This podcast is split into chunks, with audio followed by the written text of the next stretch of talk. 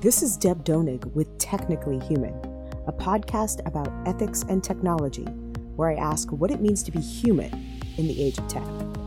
Each week, I interview industry leaders, thinkers, writers, and technologists, and I ask them about how they understand the relationship between humans and the technologies we create. We discuss how we can build a better vision for technology, one that represents the best of our human values. And for our final episode of the season, I am thrilled to share a conversation that I had with Dr. Brooke Duffy. Dr. Brooke Erin Duffy is an associate professor at Cornell University, where she holds appointments in the Department of Communications and the program in Feminist, Gender, and Sexuality Studies. Her areas of interest include social media, gender identity and inequality, digital labor, cultural work and platformization, algorithms and quantification, and promotional culture. She's the author of two monographs on gender and cultural production, including Not Getting Paid to Do What You Love, Gender, Social Media, and Aspirational Work, published by Yale University Press in 2017, which draws upon research with fashion bloggers, YouTubers, and Instagram influencers to explore the culture and politics of digital labor. Wired named it one of the top tech books of 2017. Dr. Duffy's first monograph, Remake Remodel Women's Magazines in the Digital Age, published by the University of Illinois Press 2013, examined the rapidly changing technologies and political economies of media production through an analysis of the magazine industry. Dr. Duffy's third book, Platforms and Cultural Production, with Thomas Poell and David Nieborg, is forthcoming with Polity in 2021. She is also the co editor of Key Readings in Media Today Mass Communications in Context with Joseph Turow, published by Routledge Press in 2009. Dr. Duffy's research has been published in a wide variety of academic journals, and she is also a public scholar whose work has appeared in The Atlantic, Vox, Times Higher Education, Wired, and Quartz. Her commentary has been featured in the New York Times, The Guardian, BBC, Vox, The Washington Post, USA Today, and Vice, among others. Dr. Duffy has taught undergraduate and graduate courses on gender and media, new media and society, cultural production in the digital age, media theory, advertising in society, and qualitative methods of communication research. Hi, Brooke. Hello, it's great to be here, Deb. It's so great to have you. I've been looking forward to this conversation for a while. And one reason that I wanted to talk to you today is that I'm really interested in the culture and the politics of digital labor. Maybe we can just start off with a basic definition. What is digital labor? So, digital labor is one of these terms that is applied to such an extraordinary range of activities. And so, everything from technologically mediated gig work, and so Uber driving, Lyft driving, Upwork has been considered digital labor.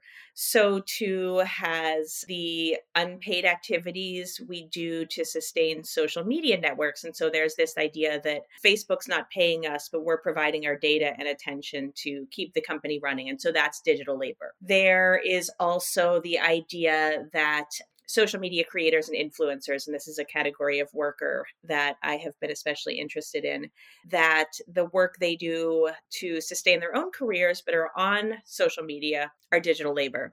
And so the term has such an astonishing deployment that uh, Alessandro Gandini recently argued um, that it may even be an empty signifier. I don't think it's an empty signifier, but I do think it's really important to be precise about the categories of activities we are describing? Are we talking about paid versus unpaid activities? Are we talking about the dimensions of labor? Are we talking about activities that range from online and, and offline? And so for me, I'm especially interested in activities that both sustain digital media companies but take place behind computer screens. And when you say that you're particularly interested in those things, are there particularly urgent or definitive questions that you think that these areas in particular get at? Or are there questions that are urgent and definitive that we should be asking about digital labor? Absolutely. You know, as easy it would be to take frameworks from the 20th century and apply them to understandings of work and, and labor today, they don't translate well. They don't acknowledge the fact that um, so much of our lives are configured by digital technologies. And so the boundaries between work and home, as we've seen, especially in the context of the COVID pandemic, are very fuzzily defined. And so, you know, one urgent question is where are the boundaries that that exist between our digital laboring activities and our other activities? Another urgent question that i think highlights the fuzziness of offline and online is is the question of collective organization and activism. There's you know this assumption that in the pre-digital age a lot of collective advocacy activities were concentrated around the shop floor when when workers would come together and kind of discuss their grievances with conditions and so that was a catalyst for social change.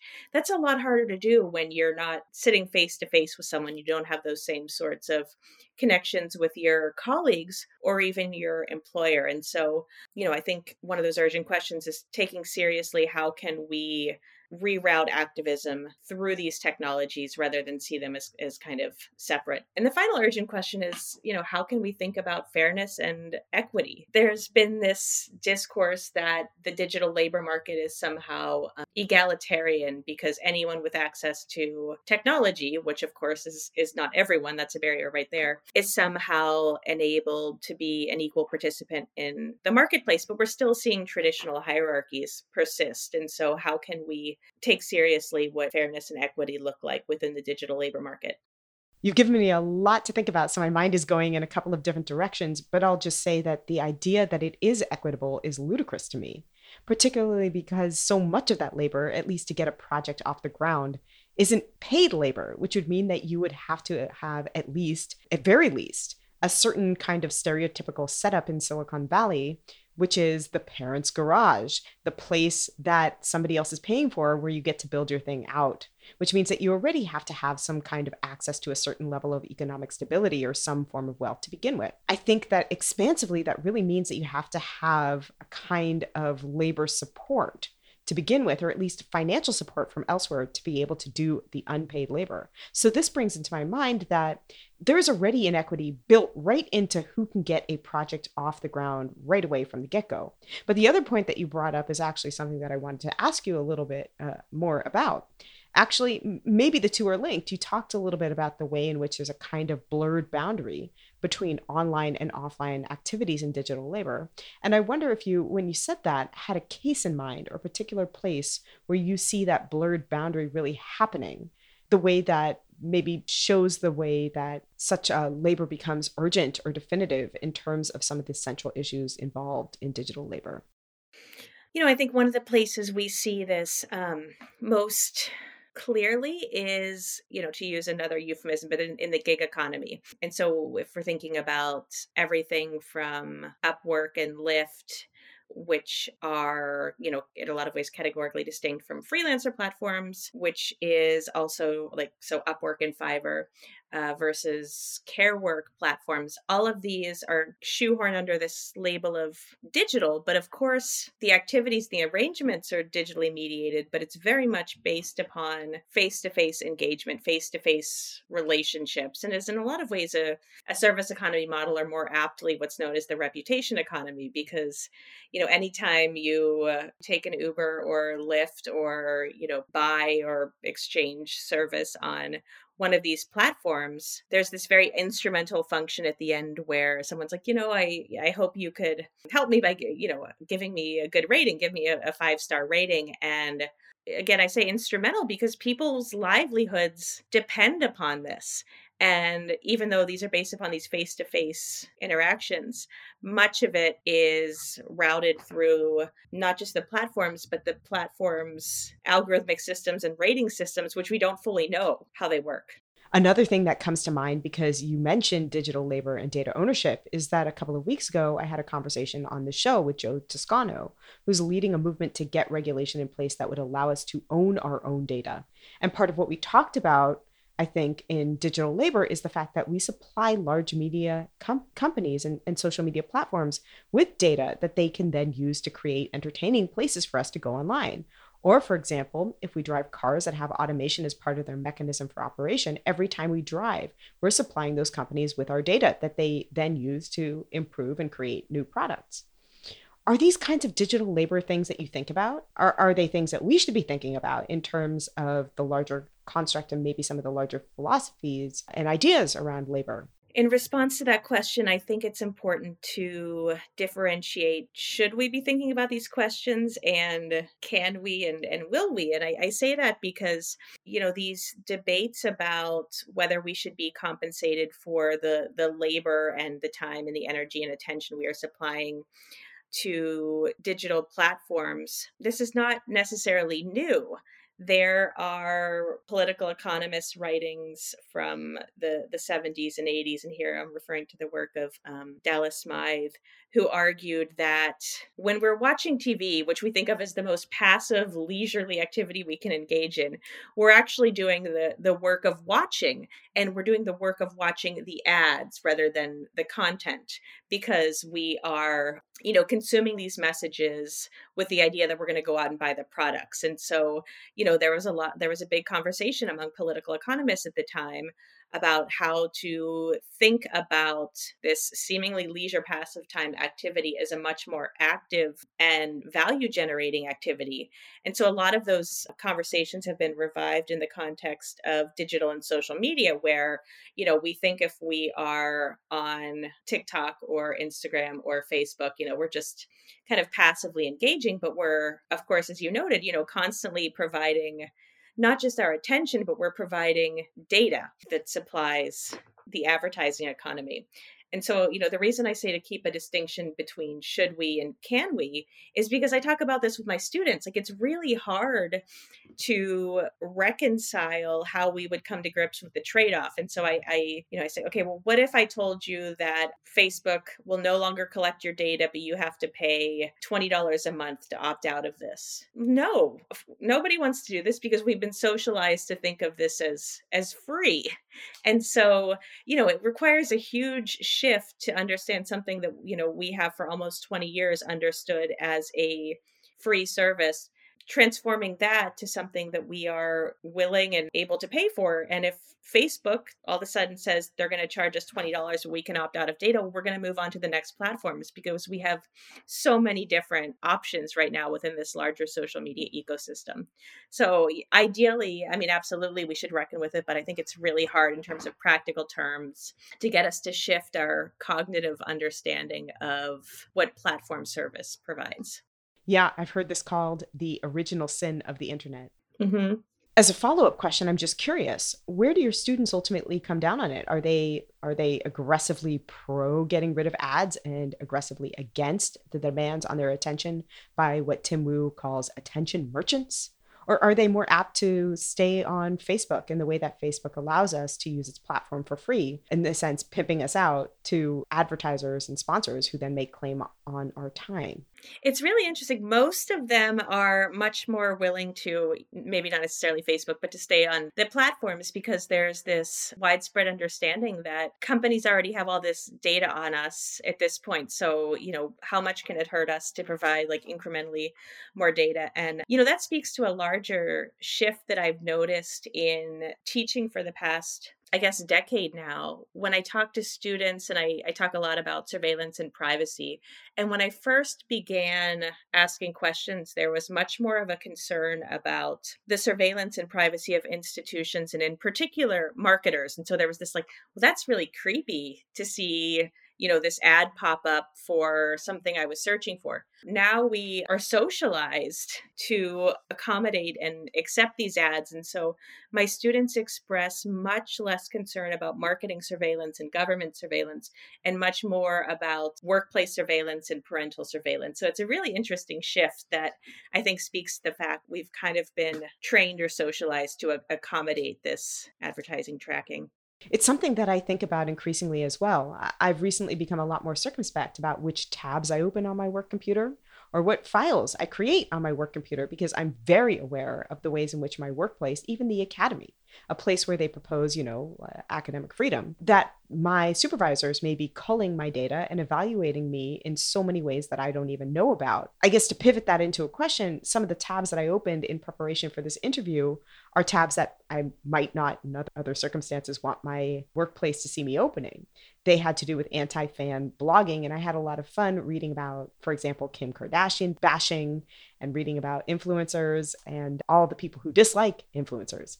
Uh, I was particularly engaged by your article, Fake, and the fake is in quotation marks or air quotes, femininity, question mark, gendered authenticity, policing in influencer hate blogs. And for our listeners, once again, the word fake is in quotation marks and fake femininity has a question mark after it. What is a hate blog? Why do people write and read hate blogs?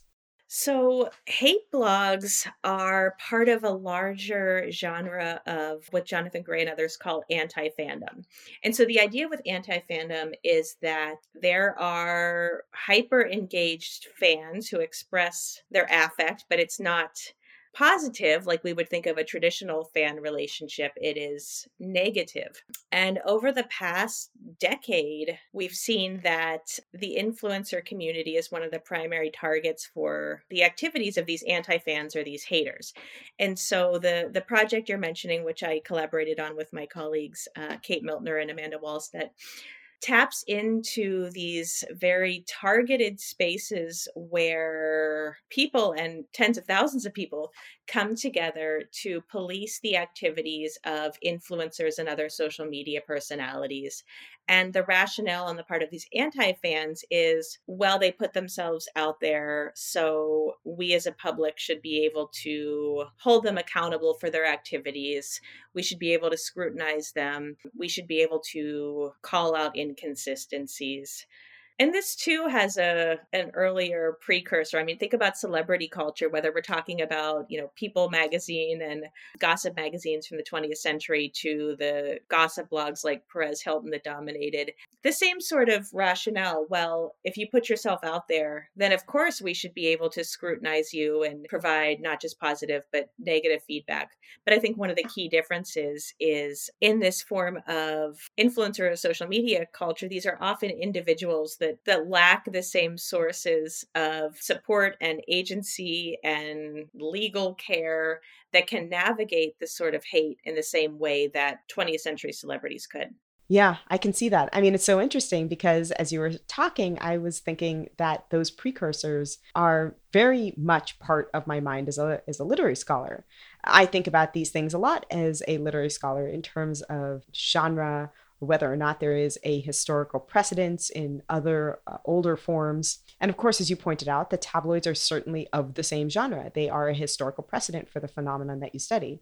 And then I started to wonder what other arenas are there right now that are out there, for example, of anti fan kind of blogging that might be commensurate. And I started to think about the kind of robust and oftentimes snarky, to use another term that you associate with those hate blogs, conversations around political figures. And I was wondering, is there a development or a kind of consistency or a kind of familial identity between the development of these anti fan hate blogs targeting influencers and the kind of discourse that we're seeing right now targeting political figures? Now, you point out one major difference, which is that these influencers oftentimes don't have the protections, either cultural, legal, or economic, that some of these other major political figures do. But I wondered, well, even outside of the consequences, are there ways that they kind of punch down or punch up in different ways? It just seems to be a kind of similar, analogous rise between these two different arenas in our politically heated environment that is also deeply invested in hate blogging.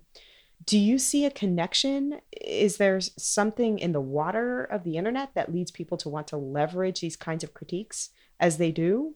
Or is this what you're talking about here a very specific and very defined, coherent, and different form of hate blogging? Uh, I think the answer is is both. I mean, there are certainly similarities to the criticism waged on public figures more broadly, whether we're talking about again celebrities or politicians or journalists or, or anyone in the public sphere. I mean, that's one of the key distinctions with digital and social media is that they enable communication on a networked massive scale. And so of course people have always gossiped about celebrities and politicians and journalists but you know that was within the confines of their homes or, or, or smaller spaces where they didn't necessarily have the same sort of direct connection to this public figure.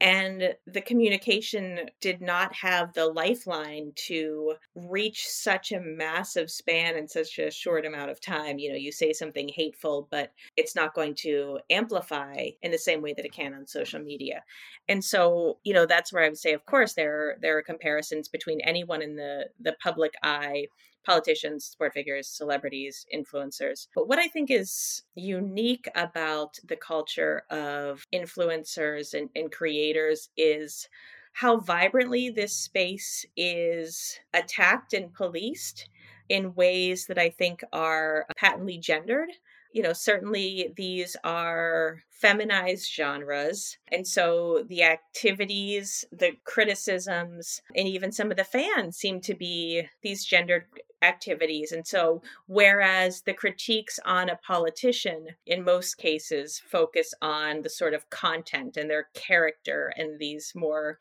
intrinsic factors, so much of the criticism of influencers and creators sort of centers on this constructed version of fakery and policing whether they are being real and authentic or whether they are being fake, duplicitous, inconsistent, so on and so forth. And so I think in that way, the critique takes a particularly interesting form. I want to talk about gender in just a second, but you mentioned that term authenticity. And there's a question there that I deeply want to ask. I, have written quite a bit about authenticity. And something I think about quite a lot is what is authenticity? And what does that term authenticity um, mean? Does it have any particular pressure or inflection to it in the context of online self-representation? Does the nature of authenticity change or is there a particular kind of resonance for that term in the context of online discourse what is authenticity that's the the million dollar question and it has been described as realness as sincerity as originality as consistency and here i i'll mention the work of my collaborator jeff pooley who notes that this whole ideal of authenticity actually emerged in the early 20th century and kind of followed the trajectory of con- consumer culture. And so think about in the 60s and 70s, Coca Cola was advertising itself as the real thing. I mean, that was a nod to authenticity there. And then, you know, I think a lot about the Dove campaign and this appeal to like real women. And of course, who knows what a quote unquote real woman is? That's very subjective. But so I think in a lot of ways, it is important to see authenticity as something, is something that is an ideal that has been um, constructed in ways that are both with and against consumer culture so, with that background in mind, it's taken on a, a, heightened resonance in the social media age. And in particular, it's constructed in ways that seem to dismiss the performative element of social media. And, you know, here I want to highlight that this draws on ideas of Goffman, but we're, we're always performing. And so this assumption that like somehow we're being real when we're offline and fake when we're online, I think is is quite disputable. But you know, different social media sites often foreground the idea of authenticity. Creators who I've done a lot of re- work on often talk about the importance of being authentic in order to to draw an audience and so you know this term has come to the point of going back to what i mentioned earlier being an empty signifier you know when everything is supposed to be authentic how do we pin down this term? And you know I, I do think it falls very much into something that is so widely applied to social media culture but something that is also so widely critiqued within the context of of social media culture where we're constantly trying to suss out if someone is being authentic or fake and you know how are they doing this? Why are they doing this? Where do we draw the boundaries between their performances? Yeah it's fascinating. What came into my mind as you were talking is that the definition of authenticity seems to almost swerve in two completely opposite directions. On the one hand authenticity is some form of platonic ideal. It's some core essential character. And on the other hand authenticity seems to be a certain degree of unguardedness, this idea that you're letting somebody else see your flaws. Now, of course, if you have flaws, then you are not the Platonic ideal of some sort of essential quality of character. So, of course, it's almost as though it's completely paradoxical. And I wonder whether there's a kind of connection here between that kind of impossible paradox that authenticity provides, or that that term seems to embody. And then the way in which it has been used and in a kind of a way becomes a double bind for women performing that authenticity who on the one hand in the eyes of their audience should again in the expectation of their audience have a form of authenticity that makes their lives aspirational.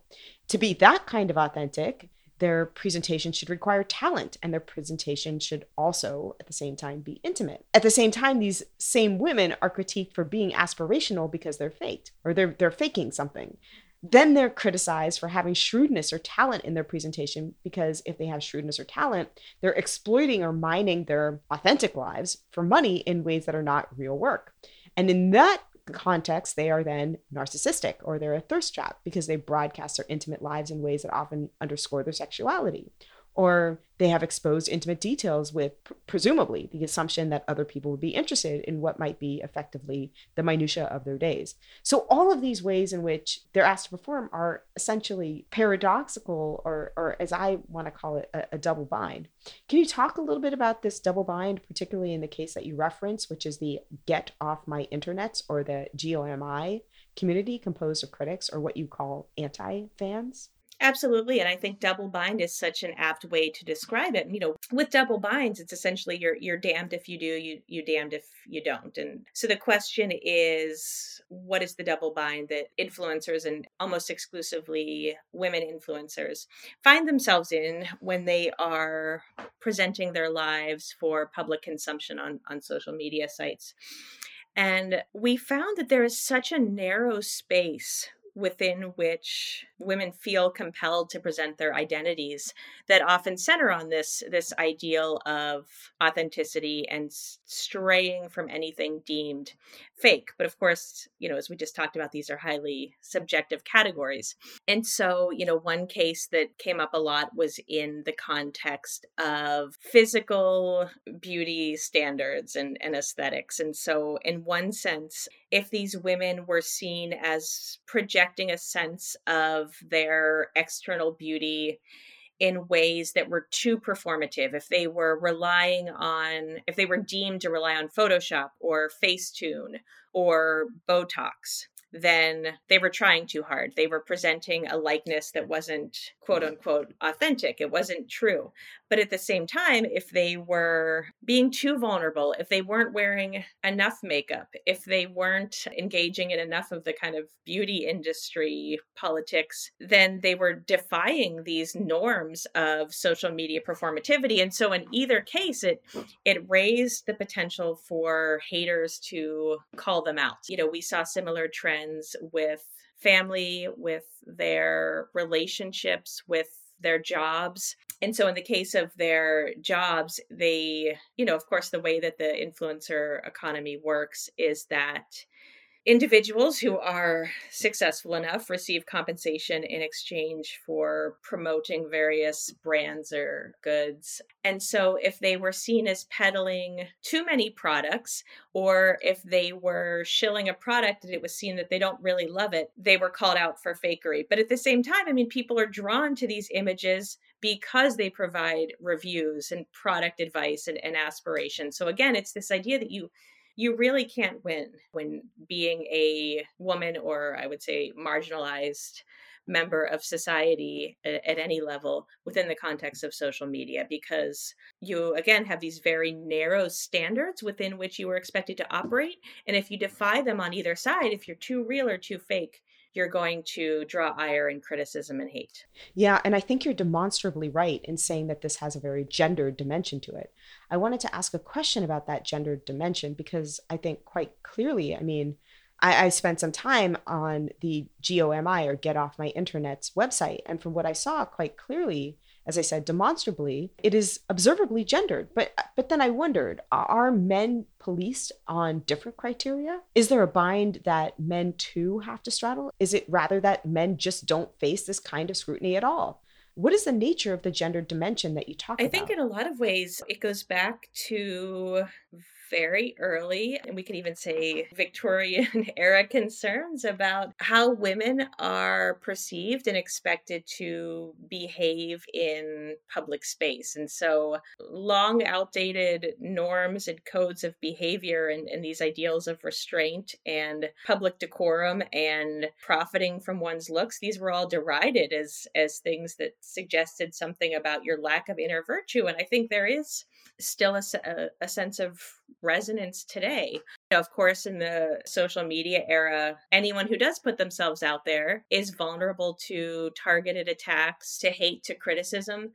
But if you look at who in particular is getting critiqued for quote unquote fakery or for participating in influencer marketing or engaging in, you know, paid product reviews, it's heavily gendered. Look at the targets on Get Off My Internets or sites like Tattle Life or some of the influencers' truth account, these sort of influencer policing accounts that are quite popular on Instagram. There was a documentary that came out maybe six months or so ago called Fake Famous, and the one of the three people who is constructed as most able to fake her way to the top is the the one woman on it. And so I think, you know, there's very much resonance of of these earlier concerns and in particular um, the idea of fakery and here i'm going to call attention to this book. It's called Hope in a Jar by Kathy Peiss.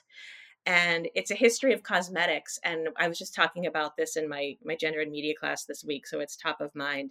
But one of the arguments she makes is that the use of cosmetics and makeup was considered very immoral in the late 19th century and it was associated with sexual promiscuity the idea of like painted women and, and, prostitutes. And so that's you know certainly a far cry from where we are now but it's you know, there was so much boundary policing about, you know, is this person being real and showing their true self to the world, or are they using cosmetics to conceal who they really are? And so I think, you know, one of the things we were discussing in my class is that these same concerns have been sort of transmuted onto what when we're talking about filters and and Photoshop and the the fakery there and like the potential for duplicity. So yeah, I do think these are much these are social codes that have a quite long history. So are we just talking about about kind of imported Victorian ideals and primers and conduct manuals in this new iteration now put into a digital context? Or are we talking about something fundamentally different in this kind of specific internet related phenomenon? I think it's the seeming, you know, emphasis on the seeming ease at which people can monetize this. So there's a lot of concerns about whether it's ethical for mommy bloggers to monetize their families and, and potentially commodify these expressions of, of family relationships and, you know, the same sorts of critiques of influencers in particular you know are they commodifying moments of this intimate social life in a in a highly public way and so I think that the economic system that underpins it is different and linked to the the growth of the creator economy. I'm glad that you brought up economics because I think that there's a really important way in which gender and economics really is in the foreground of marketing that you mentioned as well when I think about the fact that women are more heavily policed, one of the things that I think about is that maybe there simply are just more women who are doing this kind of digital labor work. And then I think that part of that phenomenon has to do with the fact that women have historically been shut out of certain economic markets. And that this this form of digital labor is a market in which women can be dominant and more specifically, this is a market where women who might not have otherwise ever been able to economically support themselves because they have families or because they're responsible for childcare. These women can then have an intervention into the labor market by marketing things like the image of their families, for example. And as you point out in the piece that I mentioned earlier, fake femininity, gendered authenticity policing in influencer hate blogs, the definition of authenticity produced online in online discourse is very much tethered to and very much responsive to the use of those terms authentic and real Real, real people can leverage their connection to audiences, for example, by showing their real family to those audiences. And then those real, real people can oftentimes form a connection to those audiences by showing their online personalities. And then by constructing themselves as real and relatable, they can use that image to gain influence, which then can in turn be leveraged by brands into marketing and selling products. So, how does authenticity, and I think gender too, work in the context of an online economic market driven with incentives to sell things by leveraging authenticity? I think you're absolutely spot on in calling attention to the importance of the fact that women have historically been excluded from labor markets or else their work has been structurally devalued or rendered invisible. And here i'm referring to you know quote unquote women's work whether we're talking about in the domestic space or reproductive labor or so on and so forth. And so with that backstory in mind social media does furnish women and historically excluded populations access to this marketplace but in ways ways eh, but in ways that they are expected to perform a sense of femininity or what I've talked about with my collaborator Emily Hund this kind of ideal of having it all that you can be an, an entrepreneur and maintain this idealized life and create content and draw an audience and you know have the the perfect blend of family marriage and career on the surface. You know, the reality is it's grueling work. It's exhausting to mine your life for content, to have every activity you do scrutinized by anonymous publics. And so, you know, that's kind of the gender dimension is that it's a gendered form of self presentation and also it's the same feminine coded ways that that opens you up for criticism and harassment and so, you know, that's the gendered notion of real, but it's also a, a, heavily classed version in terms of, you know, what realness means and how it gets coded as sort of a middle class sensibility, the same sort of thing. If you show yourself in a way that is deemed too excessive, or if you are flaunting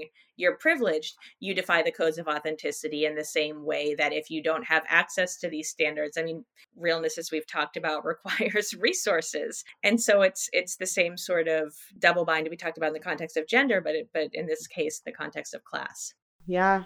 I mean, I've been thinking about this uh, a lot. I've been thinking about online environments and presentation, particularly in the context of social media right now, because in my view, this extreme phenomenon of self representation is behind some of the great news stories of our moment. Great, by the way, not as uh, in exemplary or exciting, but rather as large and important. News stories about unethical technological production in the news recently is quite prevalent. The news, for example, that Facebook knew that its platform, Instagram, was hijacking a certain performative impulse in teen girls and enlisting that performative impulse as a strategy to keep those girls on the platform. That news also broke that Facebook also knew that the consequence of being on that platform and being driven and prompted to in a sense, perform in this way was actually doing harm to the psyche of young girls to the point of damaging their self esteem and to the point sometimes of suicide. What's your take? Is this performative dimension of online identity changing what it means to be feminine? What it means to be human? Is there a specific gender dimension to that kind of exchange? Oh, in terms of the case of Facebook and the notion of whether there's a new dimension of performativity, I mean, in one sense, as we talked about earlier, you know, social interaction is, is always deemed a performance. Goffman's work on front stage versus backstage, you know, acknowledge the fact that we perform different senses of, of self based upon, you know, whether we're dealing with a public audience or fellow actors and so on and so forth. But I don't want to suggest suggest that social media platforms are compelling us to perform and we never have before. We always have in, in some sense, but I think there were limits on it. And now the performative dimension is compounded by the fact that A, the audience has reached such a massive scale where these performances are no longer in front of a, handful of individuals, but but they can take on a mass public in ways never before imaginable. Um, so there's the audience element of it and there's also just the sheer number of social media platforms that that compel us to perform. And so you know i i feel myself doing this and i know my students talk about doing this but i think a lot of people perform different elements of themselves based upon the actual platform that they are on. I mean in, in ways this is an attempt to sort of manage a sense of audience if we present a more professional self on linkedin and twitter and a more familial self on facebook and a more glamorous self on instagram and a more uh, silly self on tiktok or whatever it is. I mean these are all performative dimensions, but they are increasing the pressure to which we have to perform and we have to think about these audiences on this this unimaginable scale. And so with the case of Facebook and Instagram and the potential connections to mental health. I don't want to draw too much on the psychology of it because I consider myself a, a, sociologist. What does feel different is the comparative nature and the fact that you are, with every single performative expression, opening yourself up to public and anonymized critique in ways that don't translate to the offline world. And part of that, and I think one of the really important points that has come up in this is the role of the algorithms in showing people these images. I mean, it's it's really hard to find a, a corollary from a traditional environment that played the same sort of curatorial role in our everyday consumption that algorithms do. And I, I, read a piece, I think it was a Vox piece the other day that said for a high school girl, normally they would compare themselves to all the other girls in the high school, but now they're comparing themselves not just to all the young girls on different social media platforms, but the one that the platforms are algorithmically determining are the most attractive and then circulating in earnest. And so the sort of level of, of control that platforms have to take the performances that we provide and curate them and shepherd them and you know potentially manipulate them that's what feels different and and much more alarming to me.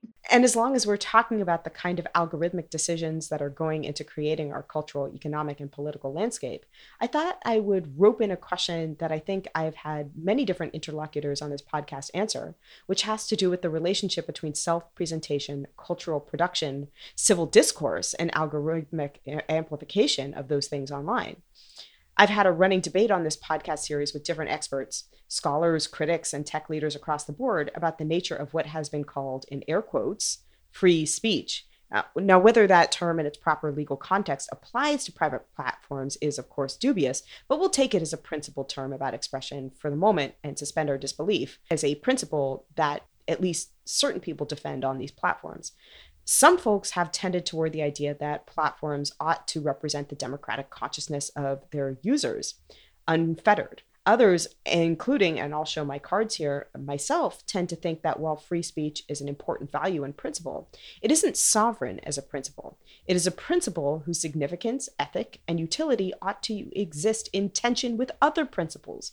For example, the principle of not causing harm. So while someone like Erwin Chemerinsky, who is the dean of UC Berkeley's School of Law and the co-author of a book called Free Speech on Campus, will say something like, and I'm going to quote him here, speech can't be prevented simply because it's offensive, even if it's very deeply offensive. And while Chemerinsky would argue that it's generally a good idea to protect speech that we don't like, even if we're not legally obligated to do so, I'm more persuaded by the argument of John A. Powell, also at Berkeley School of Law, who says, It's not that I don't understand or care deeply about free speech.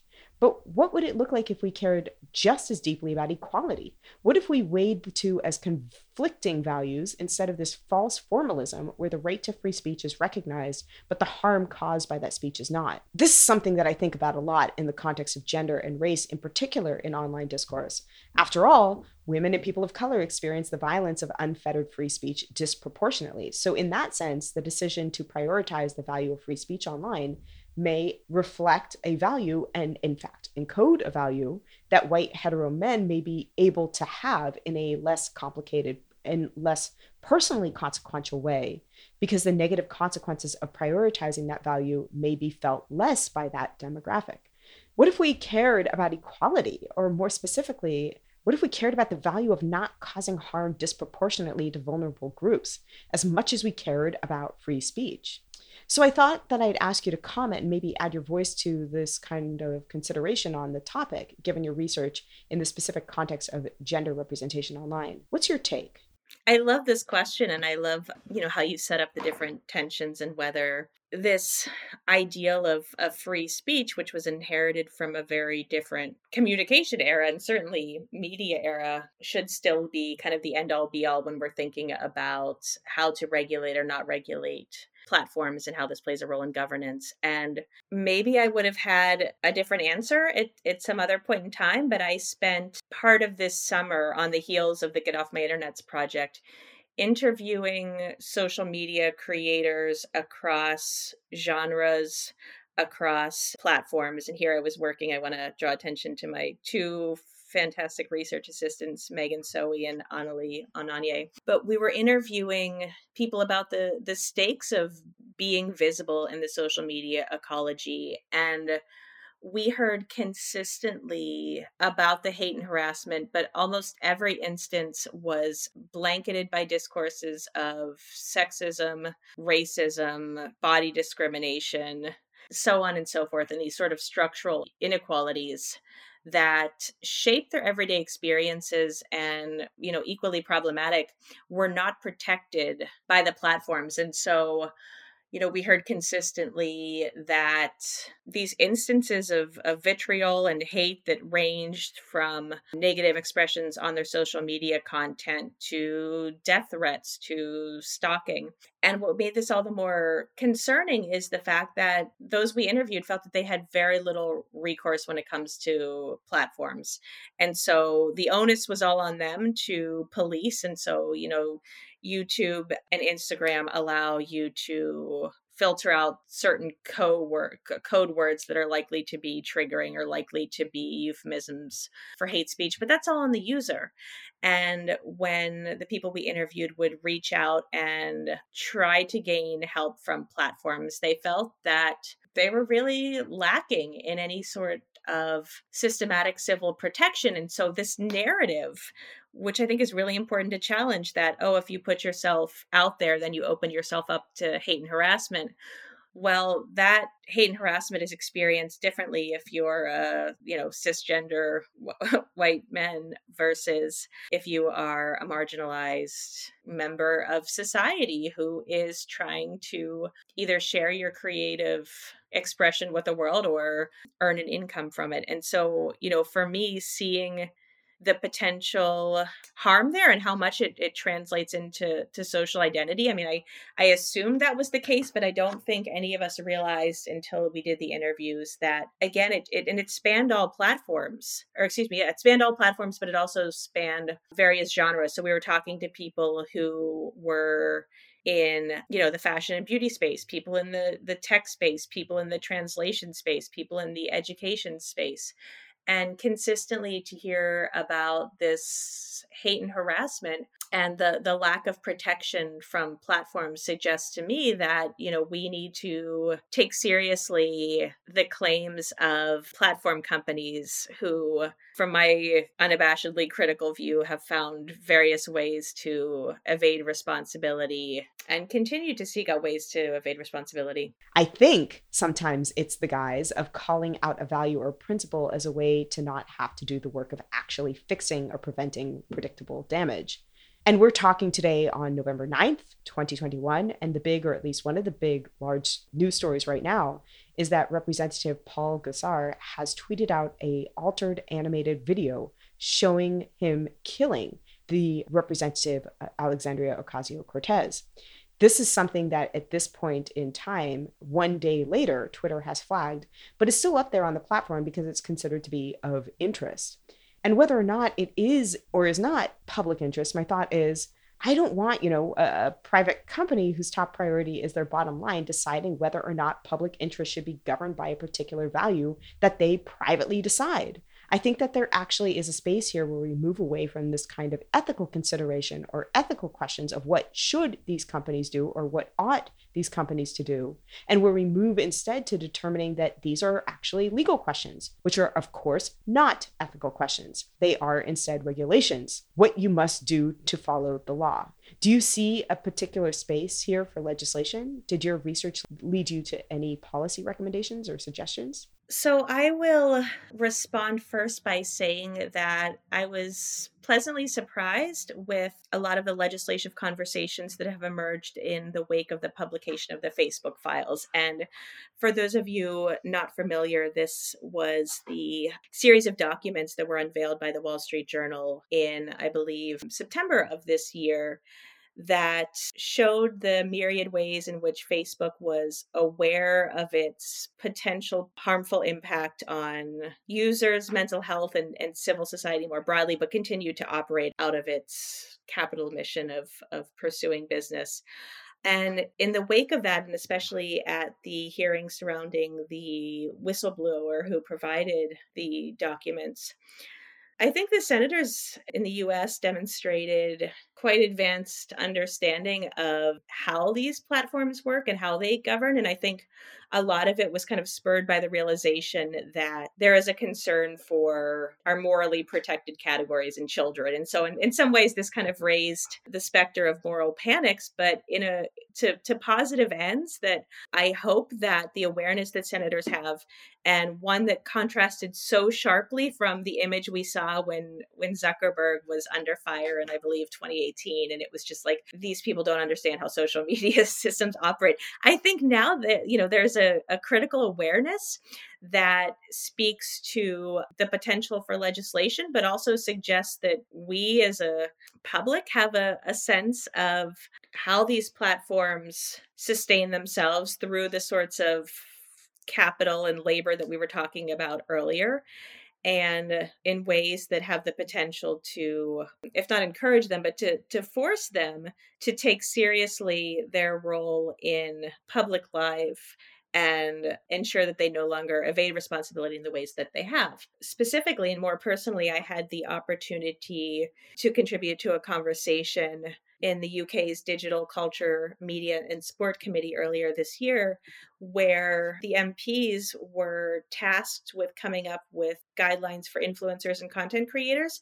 And a lot of the discussion focused on protecting them from both harassment and exploitation.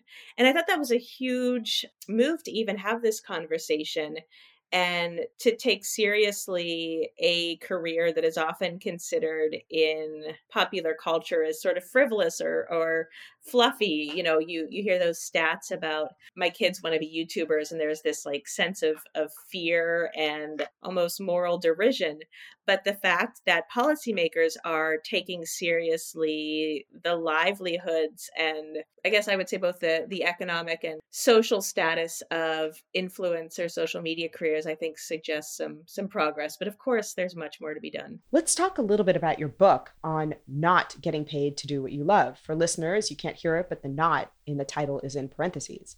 What is meant in that parenthetical not in relationship to the oft repeated cliche about getting paid to do what you love? The book taps into this social media ideal that anyone, provided they have enough talent and creative energy, can get paid to do what they love in the social media age.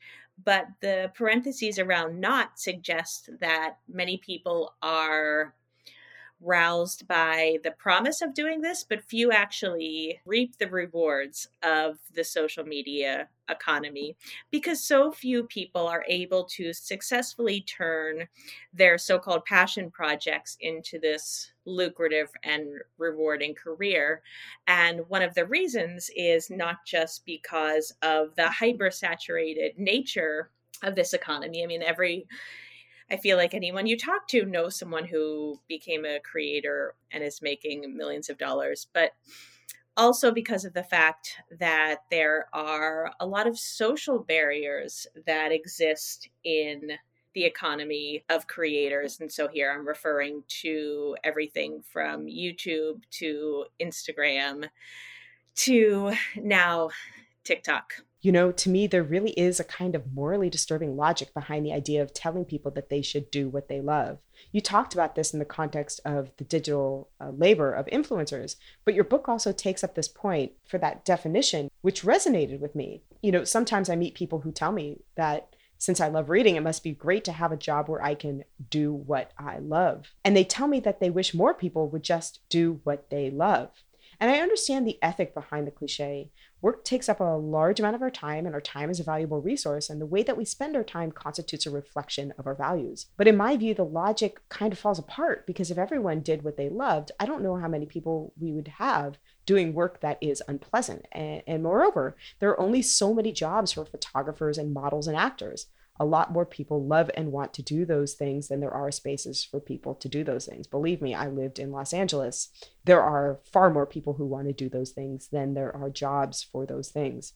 And certainly, this is also true for academia there are a lot more people who want to teach and read literature for their jobs than there are jobs for people who love those things, a fact that I only truly realized after spending close to a decade in graduate school. I spent 10 years doing what I loved, and then I discovered that there are a receding number of jobs for people who had invested 10 years in being able to do what they loved. And then I saw a lot of people who spent 10 years doing what they loved and then who were not able to get jobs afterwards. And, and to be sure, I was spending time in graduate school doing what I presumably loved.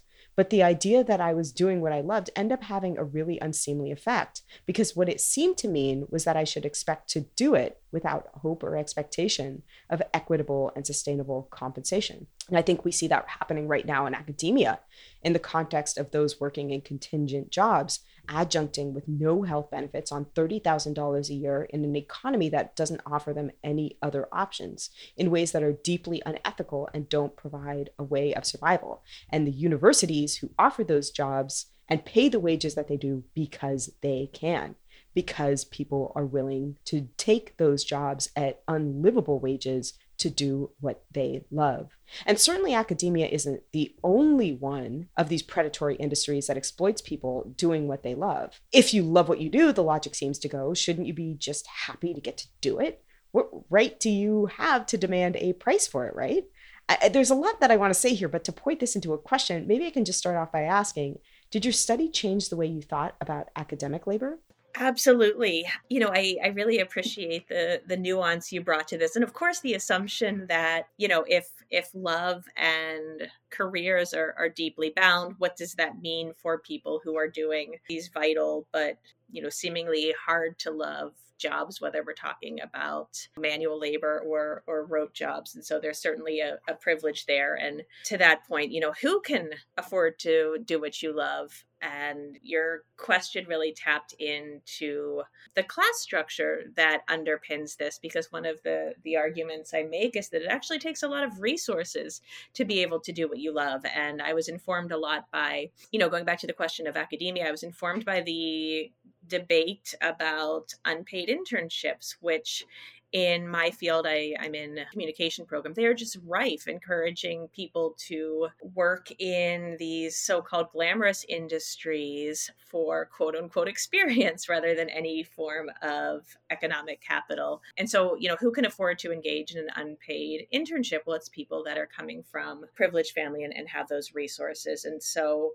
you know, the, this ideal of getting paid to do what you love is very much structured through class relations. And with that backstory, the question about how this transformed how I think about academia, I tell this story in the book that was really kind of profound for me, where I was interviewing a young woman who was talking about how she thinks about the timing of her tweets and she was saying you know i took this course or and you know they said the best time to reach people is whatever hour of the day if you want to get the highest engagement on twitter. And i was like oh i should think about that when i'm sending out or when i'm tweeting about my research and i had this moment of what am i doing? You know i'm, I'm not i'm not a content creator influencer. I'm in you know a seemingly very different industry academia. Why does this feel so familiar to me? And as i thought about it there's so many similarities between what we as academics are expected to do and what social media creators and personalities are expected to do. And so you know the metric driven benchmarks of success are are one key similarity and so it doesn't necessarily matter how big my social media following is, but this is something that publishers ask now, academic publishers, which is interesting. But it does matter my citation index and how many people um, read and cite my work and what my Google Scholar suggests. And maybe I don't need to have a consistent self brand that I can lure advertisers with, but I do need to have a consistent quote unquote brand to narrate my academic trajectory. And one of my favorite things was, I believe it's Rosalind Gill talks about this idea of compulsory sociality where you as a creative worker attend these conferences that that are fun but they're also kind of work. You're you're schmoozing and doing this like necessary networking.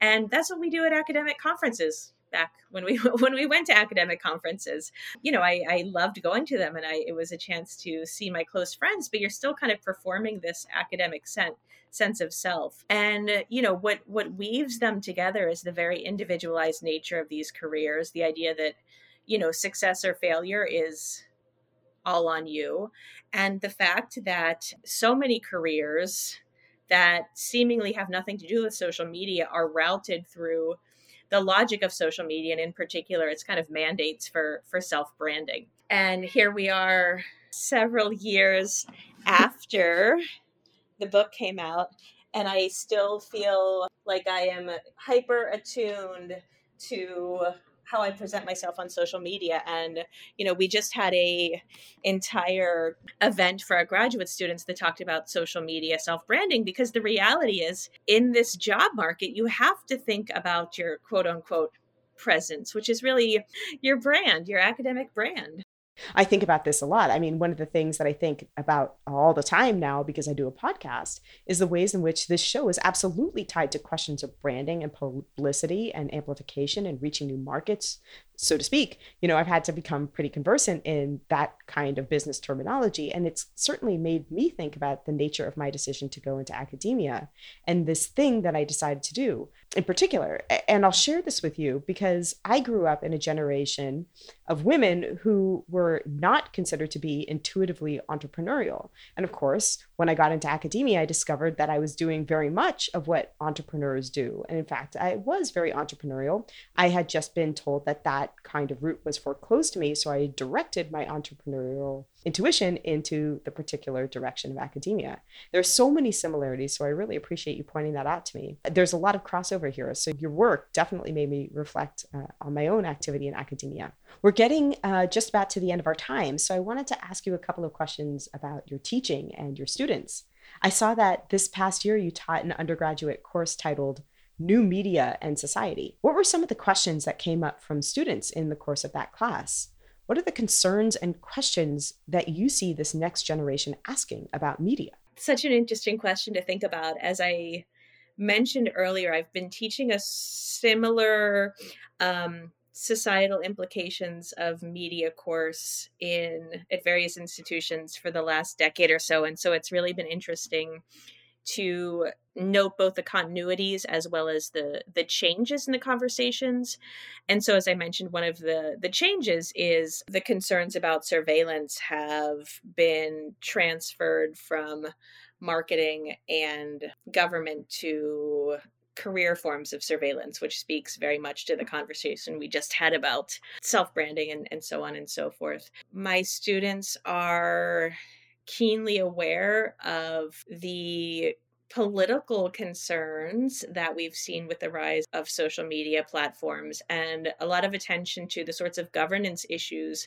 we just talked about. Who is doing the moderation for content. And so, you know, whether we're talking about algorithmic systems or human content moderators, you know, those workers concealed behind the scene, how are these systems shaping the kind of information we see and who sees it and how it gets curated. We have a lot of discussions about that. We spend a lot of time talking about the fact that social media can be both a boon and a detriment to marginalized communities. I mean, I think there has been, I think this speaks to a broader shift that we've witnessed over the past decade where, you know, there was a lot of early euphoria about digital platforms for democratizing life and enabling civic revolutions and we would talk about the arab spring and so forth and i think there's been you know a so-called techlash since then that has drawn attention to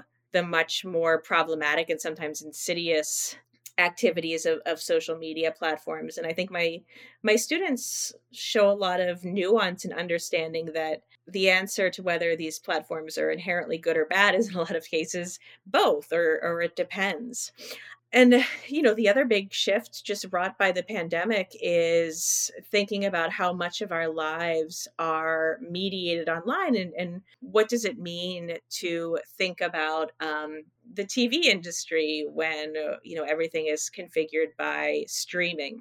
What does it mean to think about social conversations and kind of this idea of like the fabric of social life when we're all consuming content in these very customized, personalized ways? And so I can't necessarily go into a classroom and say, you know, what did you watch at eight o'clock last night? And we have that that water cooler conversation because um, you know, people's media diets are so in a lot of ways so customized so yeah i think it's it's a lot of awareness of the importance of keeping nuance in this but also you know a theme that cuts across this class or at least i hope cuts across across this class is changes and continuities as much as we talk about profound change we also have to acknowledge that so much of this has these precursors or analogs in um, traditional society and media culture. One last question before we end. What advice do you give your students, particularly the ones who are graduating, about how they might navigate this shifting cultural, economic, and political context? So I think it has to be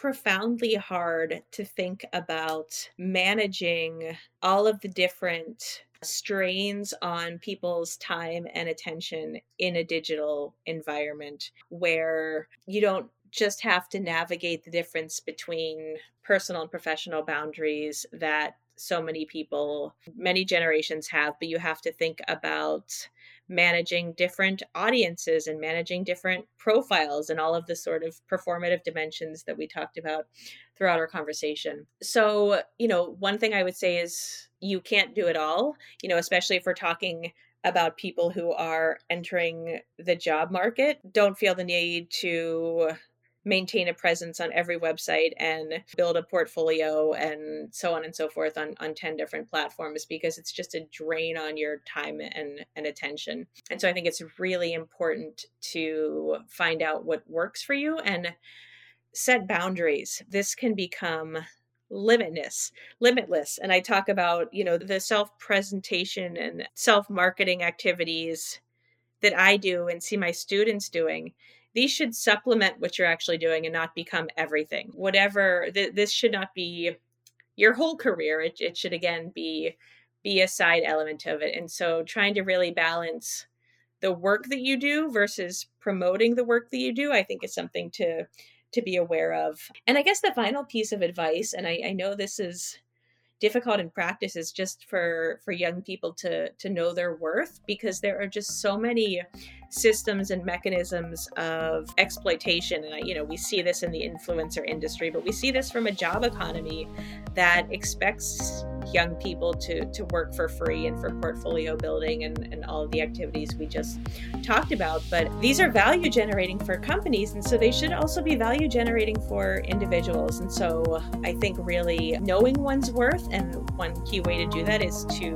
rely on others to kind of share their own resources and, and knowledge and information in a uh, take advantages of the network capacities of everything that we've just been talking about. Thank you, Brooke. It's great to chat. Thank you, Deb. Again, it was really great to chat, and I appreciate the, the thoughtful questions.